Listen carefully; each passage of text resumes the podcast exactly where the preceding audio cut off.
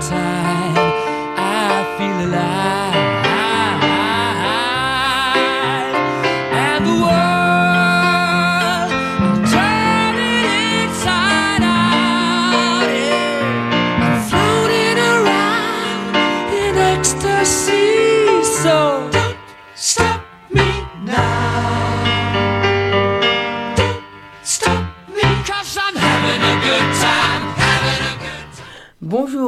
Dans Second Life. Nous sommes avec Charles, Quentin, Pierre, Lucas, Ulysse, Romain et moi-même Hippolyte. Donc nous sommes les élèves de seconde au lycée Paul Scarron et nous avons envie de parler de plein de domaines qui nous passionnent, notamment le ciné, la politique, le foot, le basket, la musique et particulièrement le rap. Mais aussi les endroits qui nous font rêver, les îles. Aujourd'hui, on va parler d'abord avec Pierre d'un enfant qui a eu un accident un peu particulier. Ensuite, des momies qui ont été retrouvées en Égypte avec Charles. Ensuite, de basket sur le NBA All-Star Game avec Romain. Et pour finir, euh, ensuite, euh, un peu de football avec Quentin. Et pour finir, avec Ulysse, nous, nous allons parler du voyage à la Tussuire. Donc pour notre premier sujet, nous allons donner la parole à Pierre qui nous racontera l'histoire d'un enfant euh, d'origine du Mans qui a un accident un peu particulier. Alors oui, c'était un accident très particulier parce que euh, l'enfant aurait euh, avalé une boulette de résine de cannabis. Pour eux, l'année 2009 a très mal commencé pour cette petite famille originaire du Mans. Un bébé âgé d'un an a été admis à l'hôpital après avoir avalé une boulette de résine de cannabis. Les faits se sont déroulés au domicile de sa mère. Fort heureusement, l'enfant n'est pas plus en danger après avoir, eu- avoir reçu des soins. L'enfant a pris de somnolence. Les jeunes parents, âgés de 24 à 25 ans, ont fumé un joint à domicile de la jeune femme. Après avoir pris sa sieste, l'enfant a été pris de somnolence, mais n'a pas perdu connaissance. Le couple a aussitôt appelé le secours, sans se rendre compte que, le, que la famille avait laissé tomber du cannabis au sol. Mais euh, le bébé a avalé cette boulette de cannabis, euh, c'est pour ça qu'ils ont appelé le secours. Et euh, ce fait divers, malgré que le cannabis soit complètement illégal, si on pouvait créer une loi entre, entre nous, est-ce que ce serait bien d'interdire de fumer devant vos enfants, même chez vous, n'importe où? Est-ce que vous serez... Que pensez-vous de cette loi? Quentin?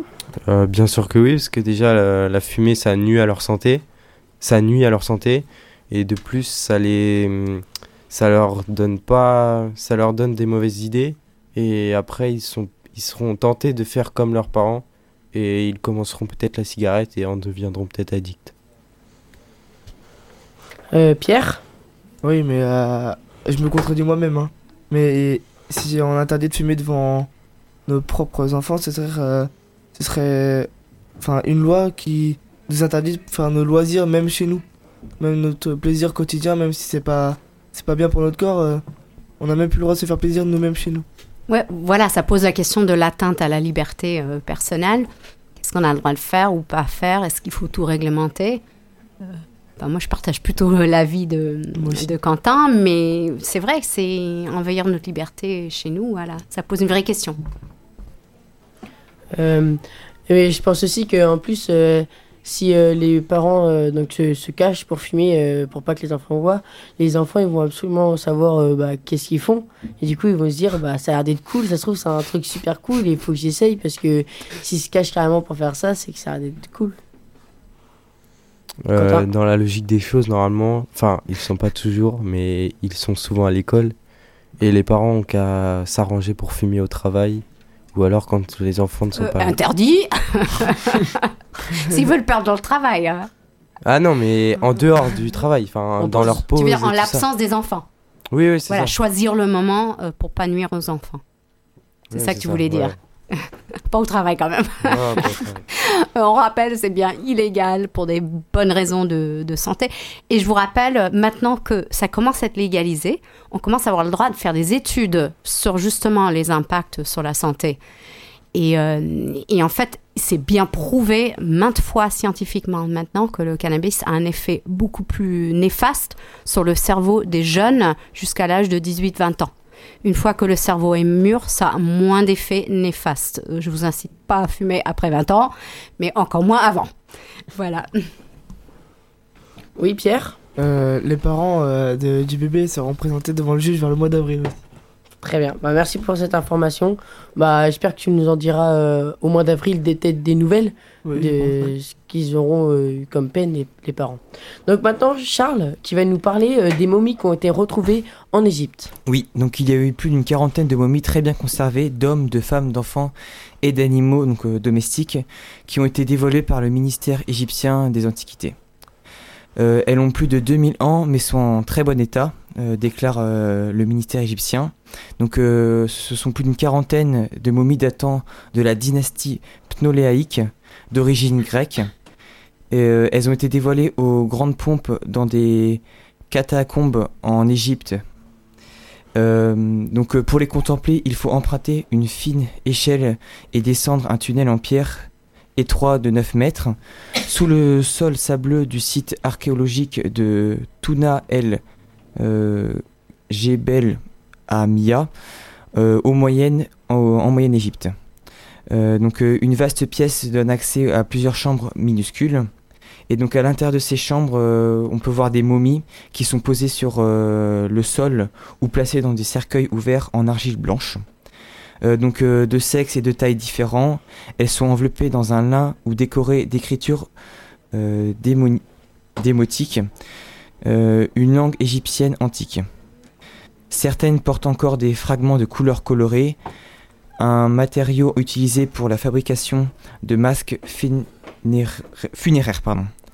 Selon le ministère égyptien des Antiquités, ces hommes et ces femmes, donc ces enfants et ces animaux de compagnie, ont été découverts dans un, un tombeau familial appartenant à la petite bourgeoisie, euh, du nom de la dernière dynastie pharaonique régnante. Avant que l'Égypte ne passe sous domination romaine, la reine Cléopâtre en fut la dernière souveraine. Voilà.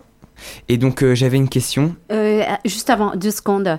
Euh, petite précision, Tolé, Tolémaïque, c'est difficile à prononcer. Oui, c'est ça. Voilà, Tolémaïque, je crois. Vous me corrigez encore. Et puis, je voulais juste que tu nous expliques avant ta question, qu'est-ce que ça veut dire démotique? Je n'ai pas compris le mot. Tu peux reprendre la phrase et nous expliquer Parce que moi, j'ai pas compris, moi. Démotique. Là. Tu as parlé Euh. d'écriture démotique. Qu'est-ce que c'est C'est Euh, pas démoni- démoniaque quand même Non. Euh, C'est c'est les hiéroglyphes peut-être Bah ouais, euh, je peut être ça à mon avis. Des... Avec les symboles. Ouais, euh, c'est peut-être pour euh, montrer. Enfin. Non, je. Bon, à chercher, on, on va vérifier Ouais. ça. Vas-y, tu relances Ouais. la question. Et donc euh, ma question c'était euh, donc euh, je voulais faire un rapprochement euh, à ce jour et donc euh, il y a l'Afrique qui réclame de récupérer euh, tous leurs objets qui sont détenus en, euh, donc par l'Europe et donc euh, vous autour de la table pensez-vous que l'Afrique devrait récupérer euh, bah, un peu leurs objets qui leur appartiennent dans les musées euh, européens? Voilà. Bah oui et non, parce que oui, parce que c'est quand même euh, ils ont ils ont ils ont des origines africaines, donc euh, c'est eux qui les ont fait. Enfin plutôt ça appartient à l'Afrique. Et non parce que c'est pas eux qui nous ont plus découverts, c'est euh, les chercheurs européens qui les ont découverts et c'est à eux la récompense de les ramener en Europe. Mais bon, euh, ça à chaque fois c'est difficile. C'est comme un musée en Europe avec des objets qui appartiennent à la euh, en, je, récapitule. C'est comme euh, un musée au Royaume-Uni avec des objets euh, grecs et où la Grèce réclame depuis longtemps les objets et euh, le Royaume-Uni les a jamais donnés. Donc c'est tout le temps difficile cette histoire-là et souvent ça se règle jamais. Bon, bah, merci Charles de nous avoir, de nous avoir parlé des momies qui ont été retrouvées. Donc on va donc on va là, on va continuer avec Romain qui va nous expliquer donc les, principes les principaux joueurs du All-Star Game en NBA. C'est ça, c'est ça, je vous parlerai des All-Star Games en NBA. Alors les deux capitaines d'équipe sont LeBron James qui joue actuellement dans les Lakers et Giannis Antetokounmpo qui joue actuellement dans les Bucks. LeBron James a décidé de choisir Stephen Curry des Golden Warriors, James Harden des Rockets, Kevin Durant des Golden Warriors également et Paul George des Thunders. Ce sont donc les cinq titulaires de la conférence Ouest et Giannis Antetokounmpo a choisi, a choisi Kyrie Irving des Celtics, Joel Embiid des Sixers, Kawhi Leonard des Raptors et Kemba Walker des Hornets. Ces deux équipes s'affronteront le 17 février à Charlotte. D'après moi, je pense que c'est l'équipe de LeBron James, car pour moi, leurs joueurs sont clairement supérieurs. Ils ont des très bons, joueurs en tir, rebond décisifs et mènent très bonne défense. Donc moi, je soutiens personnellement l'équipe de la conférence Ouest. Très bien, euh, merci pour cette explication. Et euh, j'avais une petite question. Euh, oui. Il y a à peu près combien d'équipes qui participent à, au All-Star Game NBA Alors en fait, les All-Star Game NBA, c'est un regroupement de, tout, de, de plusieurs joueurs de plusieurs conférences. Très bien. C'est-à-dire en conférence Ouest, ils prennent les meilleurs, ils choisissent un seul capitaine d'équipe qui lui choisira plusieurs basketteurs dans plusieurs équipes. Et euh, dans, la conférence, dans la conférence Est également. Donc c'est-à-dire il n'y a que deux équipes qui jouent, euh, qui s'affrontent. Très bien, bah merci euh, Romain de nous avoir euh, un peu expliqué qu'est-ce que c'était le All-Star Game euh, en NBA. Donc là, je vais me tourner vers Quentin, donc euh, qui nous a choisi de nous parler de football. Donc euh, à toi, je te donne la parole. Donc, je vais vous parler d'un corps qui a été retrouvé dans l'épave de l'avion transportant le footballeur Emiliano Sala, qui joue au FC Nantes. Euh, ils ont indiqué, les enquêteurs, donc le lundi 4 février, euh, l'épave de l'appareil qui avait disparu le 21 janvier a été localisée dimanche par le chasseur d'épave David Mearns, engagé par la famille Sala, à l'aide d'une cagnotte euh, mise en ligne. Des images vidéo ont permis de repérer le corps d'un occupant dans l'épave de l'avion transportant le footballeur italo-argentin Emiliano Sala et le pilote David Ibbotson, a annoncé le bureau d'enquête britannique sur les, accidents aériens, donc la AAIB. Tragiquement, dans les images vidéo, un occupant est visible dans l'épave, a indiqué la AAIB dans un communiqué. Emiliano Sala, donc âgé de 28 ans, et David Ibbotson, le pilote de 59 ans, voyageaient à bord d'un monomoteur Piper Malibu. L'avion avait disparu des radars le soir du 21 janvier au-dessus de la Manche, à une vingtaine de kilomètres au nord de Guernesey. L'appareil devait relier Nantes à Cardiff, donc euh, au pays de Galles, Cardiff, euh, le nouveau club de l'attaquant argentin qui était Cardiff. Donc le contact avait été perdu au-dessus de l'île de Guernesey alors que le pilote de l'avion venait de demander l'autorisation de descendre de son altitude de croisière. Donc ça m'a vraiment touché car euh, je l'avais vu jouer la saison passée à la Beaujoire contre l'AS Saint-Étienne. Et donc pour finir, je vais vous parler de l'Olympique lyonnais qui s'est imposé 2-1 face au Paris Saint-Germain hier soir. Donc il s'agit de la première défaite du club de la capitale cette saison en championnat de France.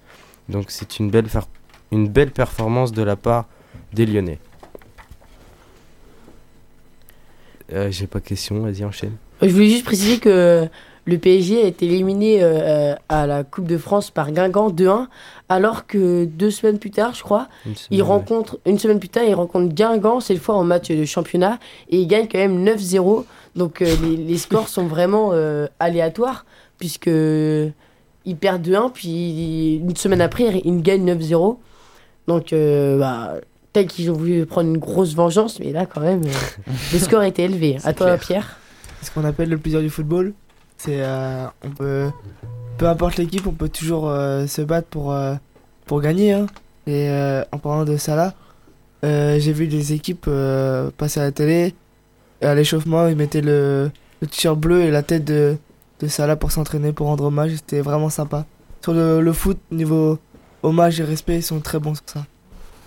Et je, j'a- je- j'affirme ce que, dit, ce que vient de dire Pierre, car euh, le, la semaine suivante, euh, Nantes a joué contre Saint-Etienne et tous les joueurs de, de, de Nantes avaient euh, le maillot floqué Salah. Et c'est euh, bah, très beau. Et voilà. À toi. Quentin, tu voulais dire quelque Non, chose c'est bon. c'est bon, Non fini. Ouais. Bon bah on va pour finir on va se diriger vers Ulysse qui va nous parler un peu du voyage à la Tussuire. À toi Ulysse. Alors, euh, le voyage de Tussuire, c'est un voyage qui a été fait par euh, lycée Paul Scarron pour les élèves de seconde et leurs professeurs. Donc, euh, nous allons à la, station de ski La Toussuire, dans les Alpes, en Savoie, donc. Et nous skions, nous faisons du sport d'hiver, pas exclusivement du ski, puisqu'on a aussi fait des raquettes, on a fait de la luge, de la patinoire. Mais on a aussi visité, parce que c'est un voyage éducatif, hein, mais plus ludique que éducatif. Nous avons visité euh, plusieurs, euh, par exemple, comment est fait la neige dans les canons à neige, la neige artificielle, tout ça. Et aussi, et aussi on devait interviewer un professionnel de la montagne.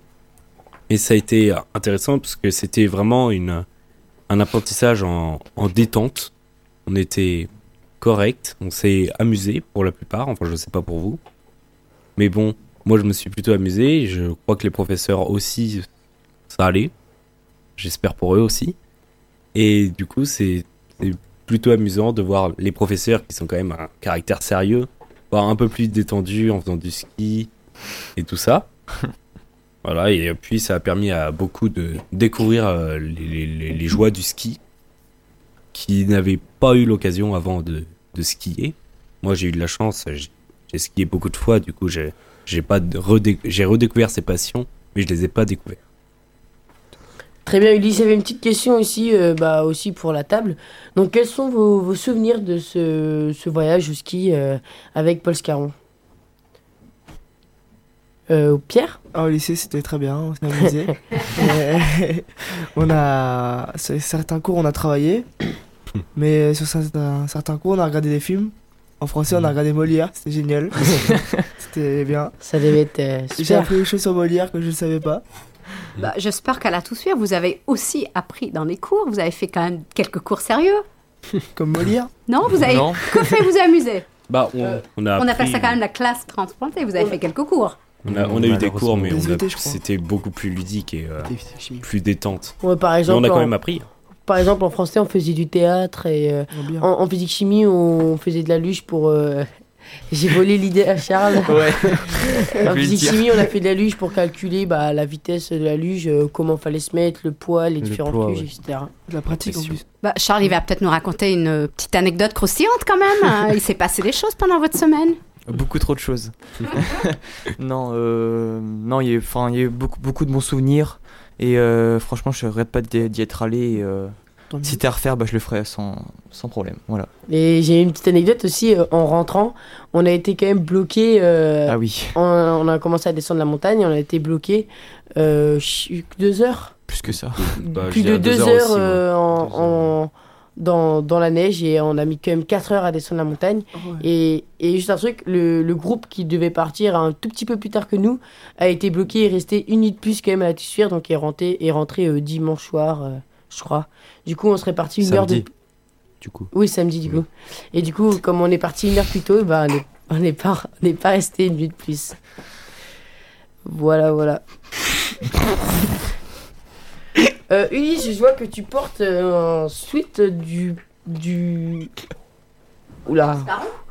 Un sweat Paul Scarron. Oui, bah, c'est le suite du lycée. C'est, ça a été euh, fait très récemment, une action comme quoi on. Bah, je dirais pas comme un uniforme, disons, mais comme pour les vêtements d'université avec marqué université ou les vêtements des, des STAPS et tout ça. Bah là, c'est le suite Paul Scarron avec marqué lycée Paul Scarron. Que nous 1971, portons avec fierté. Moi aussi, j'en ai acheté un. avec euh, le logo du, de l'établissement. Et c'était pour tout le monde, pour les collégiens, pour les lycéens. Je sais pas qui d'entre vous en a acheté, mais moi je l'ai acheté. Euh, moi. euh, moi, j'en ai pas acheté. C'est- mais Ça j- va pas avec ton look, euh, Hippolyte Bah, C'est pas ton style Ouais, c'est pas trop mon style. euh, mais bon. euh, Et, Après. euh, juste un petit mot, c'est- ça sert à quoi d'avoir un suite Paul Scarron euh, Bah, C'est quoi l'objectif Solidarité. On est tous au même endroit et c'est bien. C'est pour permettre aussi au lycée de rapporter des sous. à- je crois que c'était le FS. FSE. Ouais, fais Ouais, c'est FSE, c'est ça, Pour oui. les voyages. Ça permet de, bah oui, aussi de financer les voyages comme nous euh, quand on est parti au ski et de réduire le coût et, euh, et voilà. C'est une très bonne action euh, qui a été faite par le lycée. D'ailleurs, dommage qu'il n'y ait pas d'autres couleurs que le rouge. Oui, c'est vrai. Oui, c'est vrai, Ouais, je suis c'est pas totalement. rouge, c'est Bordeaux. c'est avec Bordeaux. toi. Il y aurait des couleurs, peut-être que je l'aurais pris. Mais sinon. Et d'ailleurs, euh, aussi pour l'anecdote, au départ, euh, Monsieur Griveaux, donc le professeur de de sport, en a fait un autre, et les élèves n'étaient pas totalement d'accord avec le, le design du, du pull, et donc les élèves ont décidé de mettre la boussole euh, du collège et remplacer le l'ancien design du, du pull. Très C'est sympa histoire. que les élèves puissent participer à- au design de leur Oui. propre lycée. Mm. Ça, c'est un, c'est un bon, un beau truc euh, qu'on puisse participer à notre propre achat.